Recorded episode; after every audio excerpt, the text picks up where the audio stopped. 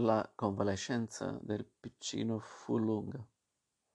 Al principio di aprile andammo noi due soli a passare alcuni giorni a Nemi. Nel verde rinascente dei boschi la creatura amata riacquistò finalmente tutta la sua vivacità, dolcezza ineffabile di quella nostra solitudine dinanzi alla piccola conga, glauca e silenziosa del lago. Gli occhi di mio figlio, dopo la malattia, parevano ancor più profondi, profondi e pensosi. Il sorriso esprimeva una tenerezza più vibrante. Egli era ormai entrato nella fanciullezza. Ormai i ricordi dovevano cominciare ad imprimerlisi nel cuore. Per lui, per lui, la conoscenza della mia dedizione, ora ben lucida, mi avrebbe sorretta. Mi riposi al lavoro. Tutte le mie colleghe mi avevano dimostrato pietà e cortesia eccezionali, e tanto l'editore quanto la direttrice erano stati indulgenti per la mia prolungata assenza. Mi piaceva percorrere ogni giorno, anche col tempo cattivo, come una qualunque lavoratrice, il breve tratto di strada da casa mia all'ufficio della rivista, lottando con lo scirocco o con la tramontana. Giungevo in redazione col volto un poco acceso per la corsa. Sedevo, tagliavo le pagine delle riviste appena arrivate, dei libri nuovi. Era una piccola ricognizione nel paese della cultura, ove erano, erano sempre per me regioni inesplorate, qualche mutamento di scena, qualche rivelazione improvvisa. Notavo quello che mi proponevo di leggere, di approfondire o soltanto di sfiorare. E subito desideravo di portar tutto a casa, di essere sola coi miei tesori sempre rinnovati.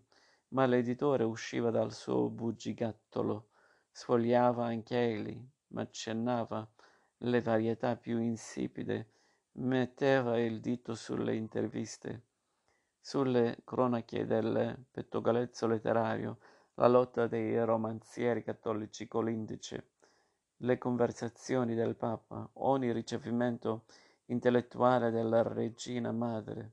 Guai a lasciarsi sfuggire qualcosa di tutto ciò. Facevamo delle distinzioni che da causidico fra le redattrici per poterci rimbalzare l'una sull'altra questi temi dei quali i più noiosi erano talvolta bonariamente assunti dalla direttrice. Ella era talmente ricca di immagini ed aggettivi che si disimpegnava del lavoro in un attimo, dava sempre ragione all'editore. C'è modo di far passare qualunque cosa con un po' di garbo, caro Perugino, con un po' di garbo puoi far l'elogio tanto tanto dello struzzo, provveditore dei capellini, quando di San Antonio, protettore del matrimonio, e così con una barzelletta risolveva ogni questione. Garbo lei ne aveva. Le, la disegnatrice norvegese aveva fatto tutta una serie di caricature sul garbo della direttrice. Buona ragazza, la prima volta che andai nel suo piccolo studio sui parioli mi pose tra mano con un piglio speziale, tutto nordico, misto di ingenuità e di furberia, una cartella in cui mi vidi con mia enorme sorpresa disegnati in molti atteggiamenti, dei quali alcuni mi lusingavano, altri mi stupidavano, mi stupivano specchio davanti al quale, al quale io non avevo posato a che, ma aveva riprodotta quando meno me l'aspettavo. Credo che per la prima volta mi diedi a riflettere sull'ironia, questo frutto amaro di terribili delusioni, che io non possedevo né possederò forse mai, perché non sarò mai del tutto delusa, essendo il mio ideale lontano oltre la mia breve vita.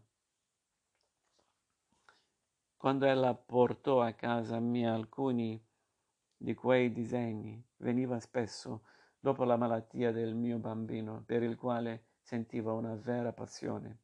Mio marito ne rise in modo goffo. Provai una punta di dispetto contro l'amica. Ella dovette incominciare a indovinare quali rapporti fossero tra lui e me. Per guadagnarsi la mia confidenza mi narrò la sua storia. I suoi l'avevano data a sedici anni a un pastore del suo paese. A che noia, mia piccola che noia. Compresi finalmente il significato vero di questo, che era il suo intercalare abituale, sovente impiegato fuori di proposito.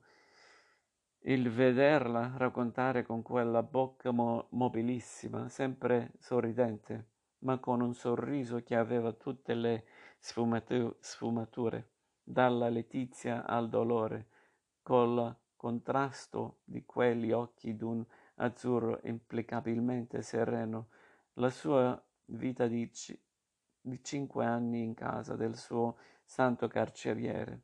Fu per me la rivelazione della grande arte spontanea e profonda che mi si manifestò di poi nei capolavori nordici. Lui mi amava, sai, eravamo due servi di Dio e mi amava come una compagna di servitù e Dio era sempre presente in ogni occupazione, a tutte le, tu- a tutte le ore, in tutti gli angoli della casa. E che noia, che noia. Un giorno ella gli aveva detto francamente che avrebbe desiderato andare lontano da Dio. Ci fu una disputa. Lui amava prima Dio, poi lei. Ella gli disse di scegliere e il Dio degli italiani è più divertente, aggiungeva, si può servirlo senza stancarsi, perché in fondo non siamo mica sicuri che lui si accorga di noi. Quando se n'ha bisogno lo si invoca, poi lo si saluta e andiamo per i fatti nostri. E se n'era venuta solo in Italia, il paese vecchieggiato sin dalla fanciullezza. Aveva fatto l'istruttrice disegnato per giornali di mode. L'esito dei primi saggi della sua arte originale l'aveva incoraggiata a dedicarvisi interamente. Certi giorni ho avuto visita da una dama, Lady Hanga, Madonna Fame, raccontava la coraggiosa. Era brutta, sai. Quando entrava in casa mai un'ondata di gaiezza. Ella riusciva a farmi ridere come non avevo riso dagli anni infantili. Il suo spirito mi rianimava. Mio marito pure, ascoltandola, smettava un poco il cipiglio abituale. L'urtavano in principio quei modi spigliati e inconsciamente provocanti di una donna artista che conosce la grazia della propria persona e lei i propri atteggiamenti, ma poi quella gioconda vitalità femminea doveva averlo disarmato, ad anche quell'eleganza originale degli abiti lunghi, ondeggiamenti avvolgenti. Non protestava per la crescente intimità nostra, ci accompagnava perfino a qualche spettacolo, quando non era troppo preoccupato per, la, per le difficoltà della sua impresa ed arrischiava qualche scherzo che ella accettava per il suo sapore esotico, ricambiandolo con delle consanature, canzanature. Allora mio marito si eccitava oltre misura, una volta che ella li fece con pochi tratti e ridendo con una punta di sprezzo, una caricatura atroce Egli mi maltrattò per due giorni, finché nella seguente visita ella non lo calmò con alcune parole gentili. La rivista festeggiò il suo primo anniversario con un ricevimento. La disegnatrice aveva allestito una piccola esposizione di bianco e nero in cui trionfava una serie di schizzi deliziosi sulla convalescenza del mio bambino il quale fu pure ammiratissimo in persona. Io mi ero lasciata preparare un vestito dall'amica, una semplicissima tunica bianca che accentuava il mio tipo che dicevano quattrocentesco. La direttrice passava da un gruppo all'altro corteggiata dalle dame. Vedevo per la prima volta da vicino e nei loro parati di cerimonia le aristocratiche figure che una collega elogiava nella cronaca dei ricevimenti, delle garden party, delle cacce alla volpe, fuori di sera eccezionalmente curati, alcuni fragili, altri prosperosi, altri morbosi. Conobbi fra esse due scrittrici, una poetessa che in versi squisiti esalava una sensualità raffinata e gli spiriti alti quasi ripugnante, una romanziera cattolica che eccella, e, eccellava nell'analizzare adulteri di desiderio coronati dal pentimento e dall'elogio del matrimonio ins- indissolubile. O queste due donne dal temperamento così somigliante si odiavano e si sorridevano mentre i loro mariti, due principi romani militanti, l'uno tra i guelfi, l'altro tra i radicali, si scambiavano complimenti freddi. La disegnatrice, alta con una clamide di audacissimo, audacissimo giallo, su cui la testa bionda si ergeva come una spiga, superando con la fronte quasi tutte le persone nella sala, si inchinava verso le damine come su pupattole gentili, pareva appartenere ad un'altra umanità. Le si avvicinò un momento una robusta matrona, un'attrice tragica quasi settantenne, appunto mentre un professore, marito di una collega che si occupava di questioni didattiche, mi chiedeva in tono un po' pedantesco.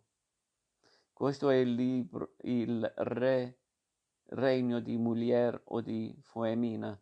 Io non potevo rispondere al suo latino, ma indicando verso quelle gli dissi, ecco due donne.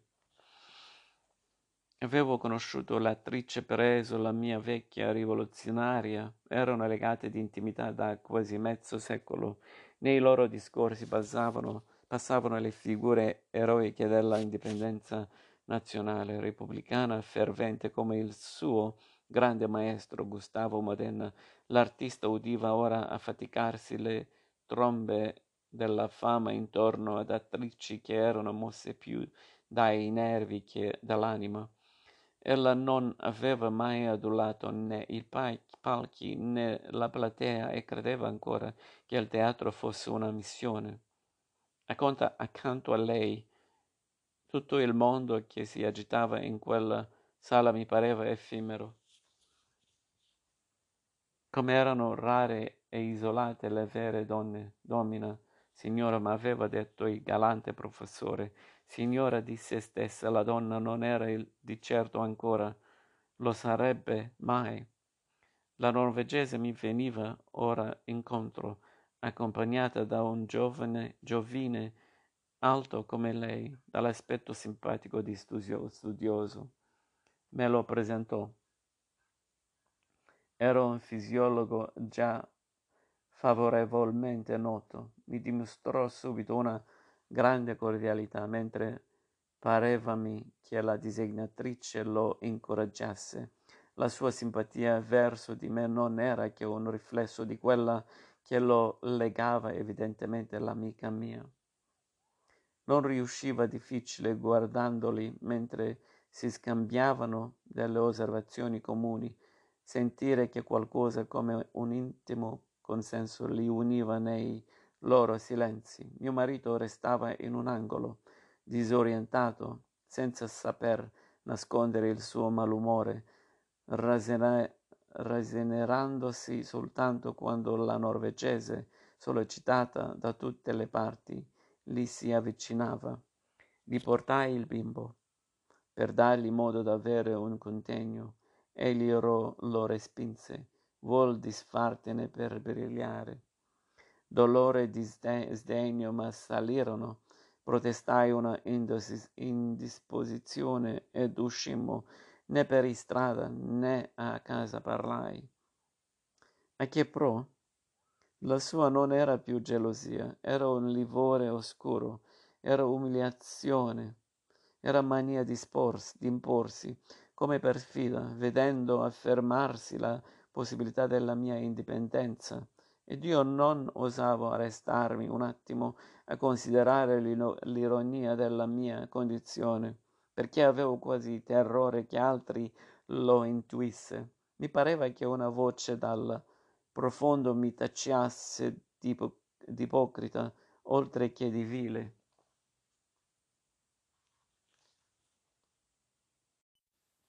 L'opera sparsa e faticosa che andavo compiendo non mi confortava molto delle intime disfatte.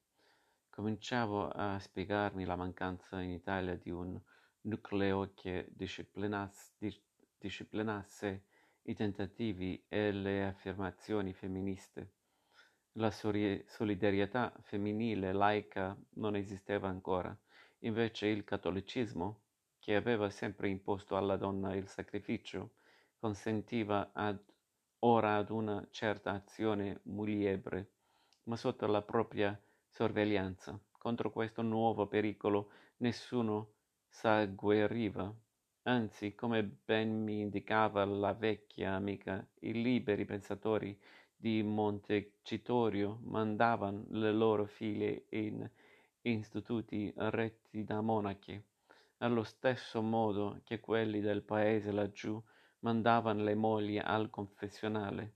Femminismo, esclamava ella, organizzazione di operai, legislazione del lavoro, emancipazione legale, divorzio, voto amministrativo e politico. Tutto questo, sì, è un compito immenso, eppure non è che alla superficie bisogna riformare la coscienza dell'uomo, creare quella della donna e la buona vecchia, la cui energia contrastava vittoriosamente con la gravezza penosa della persona, mi portava con lei a vedere le sue opere nuove o rinnovate, agire.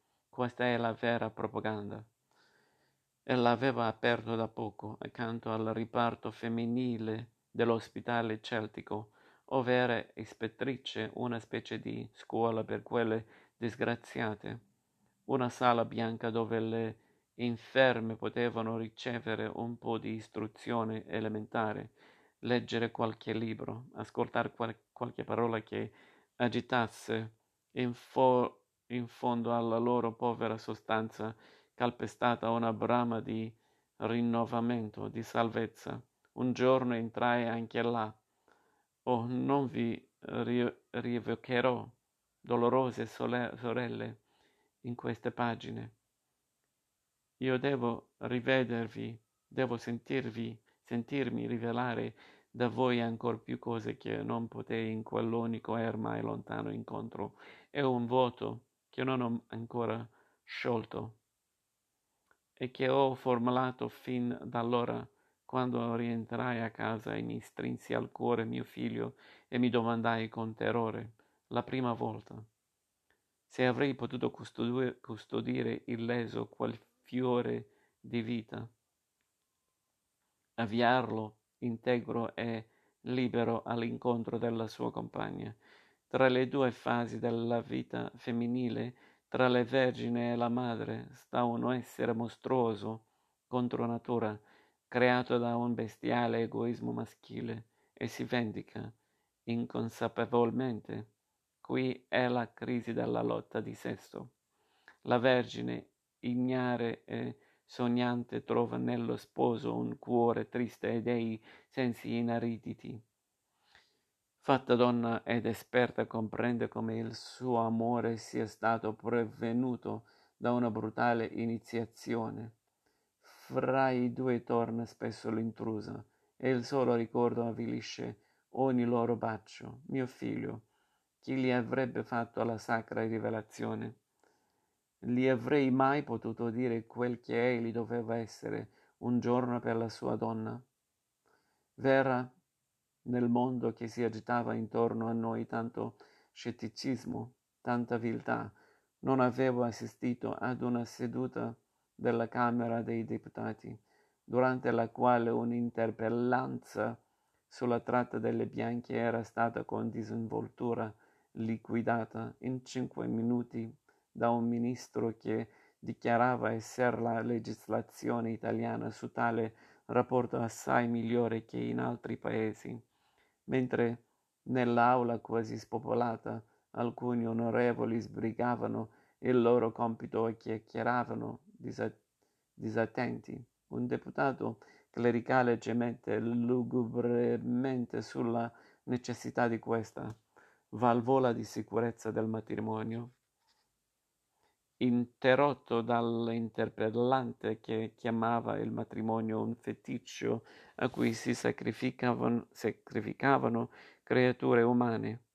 Due sottosegretari puntavano i binocoli, binocoli nella tribuna delle signore, pavaneggiandosi. Poi si passò ai bilanci. Mi pareva strano, inconcepibile, che le persone colte dessero così poca importanza al problema sociale dell'amore, non già che gli uomini non fossero preoccupati della donna. Al contrario, questa pareva la preoccupazione principale o quasi. Poeti o romanzieri continuavano a rifare il duetto e il terzetto eterni con compilazioni sentimentali e perversioni sensuali Nessuno però aveva saputo creare una grande figura di donna. Questo concetto mi aveva animata a scrivere una lettera aperta ad un giovane poeta che aveva pubblicato in quei giorni un elogio delle figure femminili della poesia italiana. Fu un ardimento felice, che ebbe un eco notevole nei giornali e fece parlare di Molière con visibile soddisfazione dell'editore. Dicevo che quasi tutti i poeti nostri hanno finora cantato una donna ideale, che Beatrice è un simbolo e Laura un geroglifico, e che se qualche donna ottenne il canto dei poeti nostri è quella che essi non pro- potettero avere, quella che ebbero a che diede loro dei figli non fu neanche da essi nominata, perché continuare ora a contemplar in versi una donna metafisica e praticare in prosa con una fantesca anche se avuta in matrimonio legittimo? Perché questa innaturale scissione dell'amore non dovrebbero i poeti per primi voler vivere una nobile vita, intera e coerente alla luce del sole?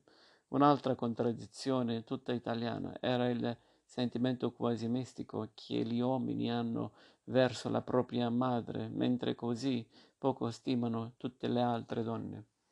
Questi furono chiamati paradossi da molti giornali, ma alcune lettere di giovani mi dimostrarono che avevo toccato un tasto vibrante. Una sera a teatro la vecchia attrice nel suo palco aveva avvertito due lagrime brillarmi negli occhi. Non avevo mai pianto per le finzioni dell'arte. Sulla scena una povera bambola di sangue e di nervi si, si rendeva ragione della propria inconsistenza e si proponeva di diventare una creatura umana partendosene dal marito e dai figli, per cui la sua presenza non era che un gioco e un diletto, da vent'anni quella simbolica favola era uscita da un possente genio nordico e ancora il pubblico, ammirando per tre atti, potestava con candido zelo all'ultima scena. La verità semplice e splendente, nessuno, nessuno voleva guardarla in faccia. Avessi un quarto di secolo di meno, esclamava la mia grande artista con la sua voce ancora magica io le impro- implor- imporrei. Ed ero più che mai persuasa che spetta alla donna di rivendicare se stessa, che ella sola può rivelare l'essenza vera della propria psiche, composta sì d'amore e di maternità e di pietà, ma anche, anche di dignità umana. Venne l'estate, due mesi torridi, incerti nel ricordo. Le amiche, il profeta, tutti erano fuori di Roma. Il mio lavoro era cresciuto. Nell'assenza della direttrice, andata in montagna a cercare un po' d'aria fresca e la trama d'un nuovo romanzo. Trovavo non di meno un'ora ogni giorno per rifugiarmi col bimbo a Villa Borghese. E mentre egli, con la felice facoltà di distrazione della sua età, giocava insieme a compagni improvvisti, io leggevo, riposando ogni tanto gli occhi sulle linee mel- melodiose dei grandi pini. Mio marito, non so, non lo rivedo distintamente, ho solo l'impressione fastidiosa della sua voce un po' rauca, pronta in ogni momento di lagnanze ed ad offese, della sua fronte accigliata, in cui una nuova ruga di, di diritta si approfondiva nel mezzo, mentre l'ira li accentuava i zigomi e le mascelle. Una mal rappresa ostilità cresceva in lui sempre più. Le notti dovevano essere come sempre, non ricordo.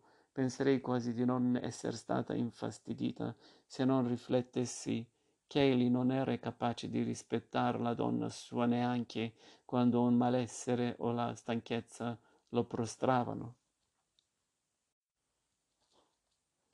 In realtà non stavo bene, mi si venivano acquendo. Da vario tempo certi distor- disturbi che sopportavano fin dai primi tempi della mia maternità, indici dell'intimo dissesto dell'organismo e talora mi si affacciava il dubbio che essi avessero qualche causa più segreta, paurosa. La dottoressa mi collega un giorno discorrendo mi aveva detto che nel mondo sono a centinaia di migliaia le donne che non sanno di essere debitrici di lenti e oscuri travagli ai loro mariti. Non avevo osato interrogarla in modo preciso e non lo osai neppure allorché, verso la fine di quell'estate, mi sentii tanto sofferente da dover restare a letto per più di una settimana. Mi rialzai sfinita, con una stanchezza mortale in tutte le membra.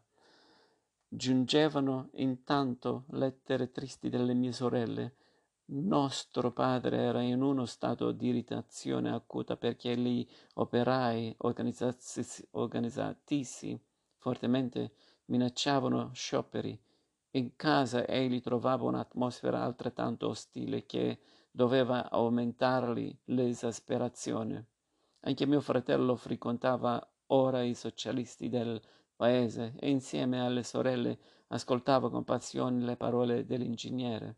Una strana forza di suggestione era in questo giovane. Le fragili anime dei minori l'avevano tutte sperimentata ed il timore del padre era quasi scomparso nella comun- comunione con quell'infiammato spirito teorico. Da due anni ormai la fidanzata languiva nella passione contesa. Io pensavo ai suoi fieri e dolci occhi oscuri che dicevano la malia del sogno fioritole in cuore.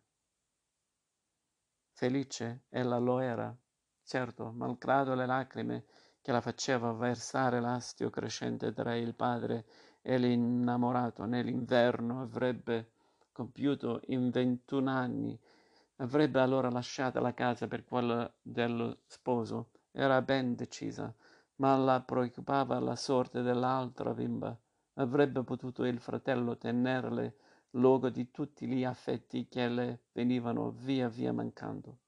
E frattanto la situazione in fabbrica diventava insostenibile, il babbo sfidava gli operai, minacciava di abbandonare per sempre l'impresa a cui da tanti anni dava tutto il vigor suo, non poteva ammettere con controllo, un controllo, una volontà emanente dai subalterni, la minaccia si effettuò. Al principio dell'autunno egli ruppe il contratto col proprietario lasciandogli un mese di tempo per provvedere a una nuova direzione.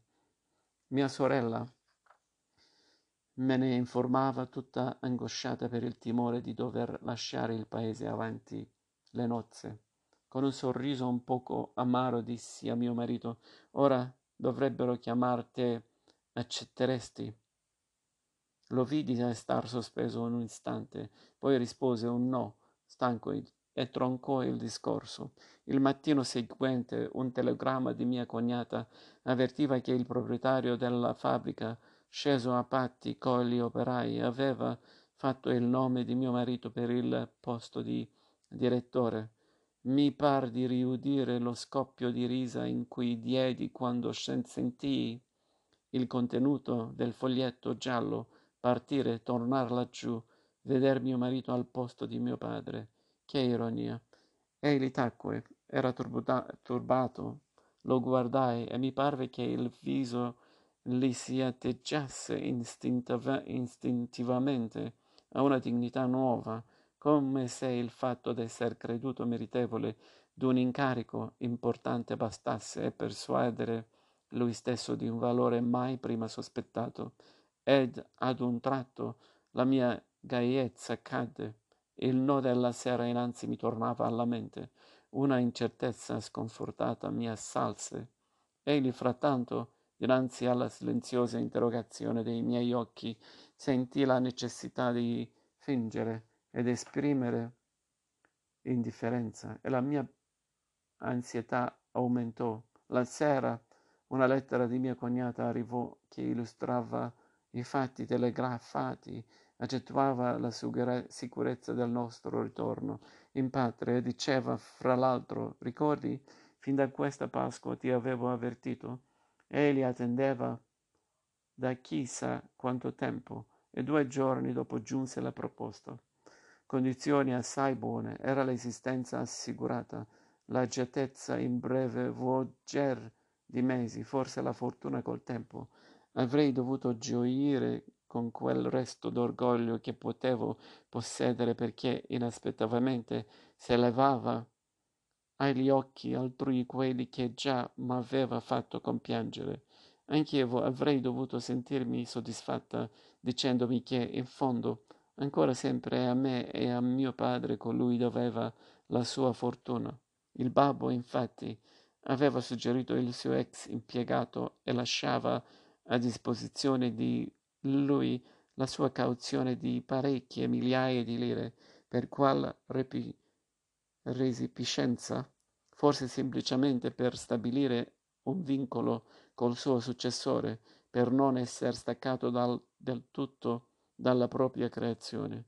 Tutto il mio essere inso- insorgeva come se un mostruoso pericolo di minacciasse, reclamava la vita, la libertà chiudendo occhi e orecchi all'appello delle ragioni altrui degli altri diritti e bisogni, un'unica visione mi atteriva, ecco, brutalmente, mi si chiudeva la via dell'avvenire e mi si riconduceva nel deserto. E con me mio figlio che avevo voluto salvare dalle influenze dell'ambiente nativo, laggiù, noi due, di nuovo, per anni, per tutta la vita forse con le mani avvinte e la bocca silenziosa, di fronte a un popolo di lavoratori miserandi e pieni d'odio.